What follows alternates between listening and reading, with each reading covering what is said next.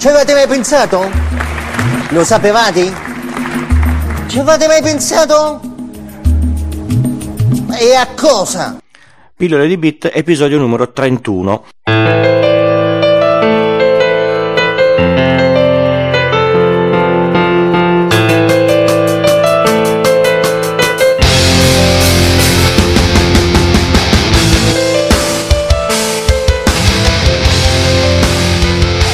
Ciao a tutti e bentornati, oggi parliamo di un altro tipo di display, visto che siamo sempre circondati da un sacco di, di display, e parliamo del display OLED.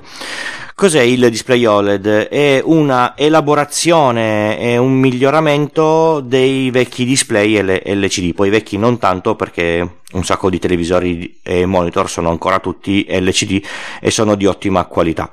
Non so se, se vi ricordate quando abbiamo parlato dei dei display L, L, LCD praticamente loro funzionano in un, in un modo eh, tutto sommato abbastanza banale. Era l'episodio 20, 24 di pillole di, di bit.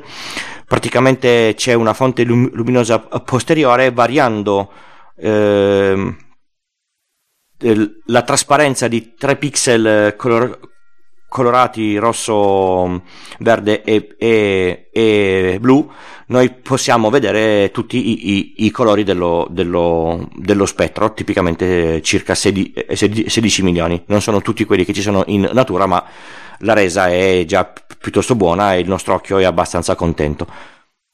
Eh, il, lo svantaggio di questi display è che purtroppo quando noi vogliamo vedere il nero, il nero non è altro che una copertura di, di una luce e quindi può essere molto scuro, ma comunque la luce passa. Ve ne accorgete perché voi quando vedete un display LCD acceso tutto quanto nero, non è nero, ma è grigio.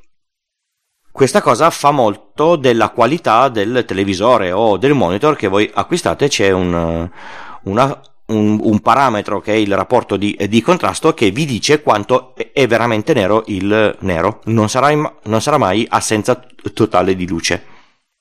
Da questo punto di vista, eh, allora per migliorare la situazione sono nati questi display OLED che praticamente sono composti da tanti piccoli pixel, ogni pixel è composto da tre subpixel dei tre colori, quindi quando dobbiamo rappresentare il nero, i tre subpixel sono tutti quanti spenti non c'è nessuna emissione di luce da quel pixel, quindi il nero è veramente nero.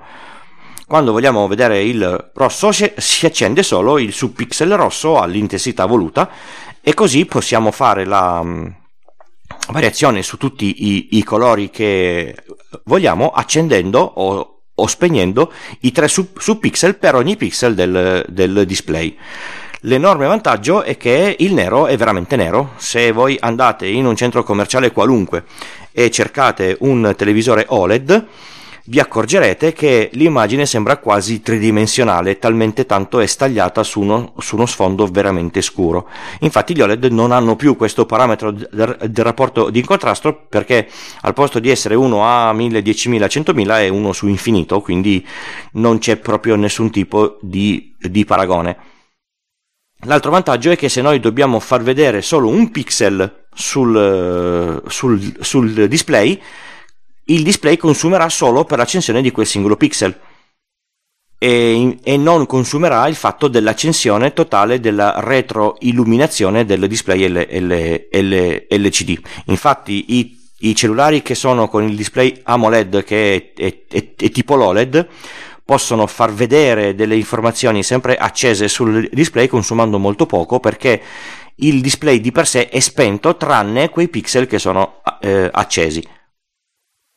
Questa cosa qua rende il display di una qualità infinitamente migliore è ancora un po', un po', caro e si è riusciti a fare mm, comunque dei display molto molto sottili. Ora i televisori nuovi OLED, se li, se li guardate, non sono più spessi di un centimetro, un centimetro e mezzo, ma sono spessi così perché c'è bisogno dello spazio fisico per, per, i, per i, connettori, per l'HDMI, per, per, la, per la porta VGA che hanno un determinato spessore.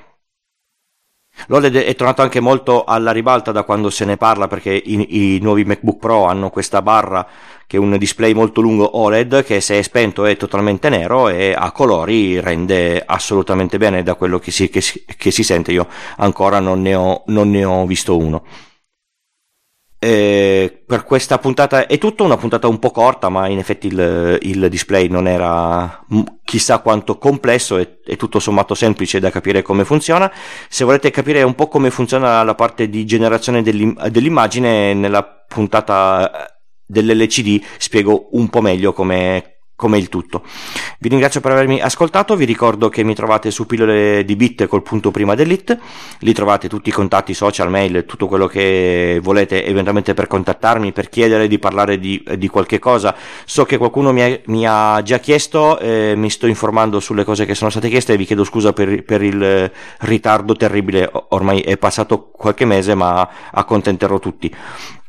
Se volete c'è il pulsantino per la donazione di PayPal, se no c'è il link anche per iTunes dove potete mettere recensioni e stelline in, in base a quello che vi, che, che, che vi è piaciuto o non vi è piaciuto. Se mettete poche stelline mettete perché così io posso continuare a migliorare.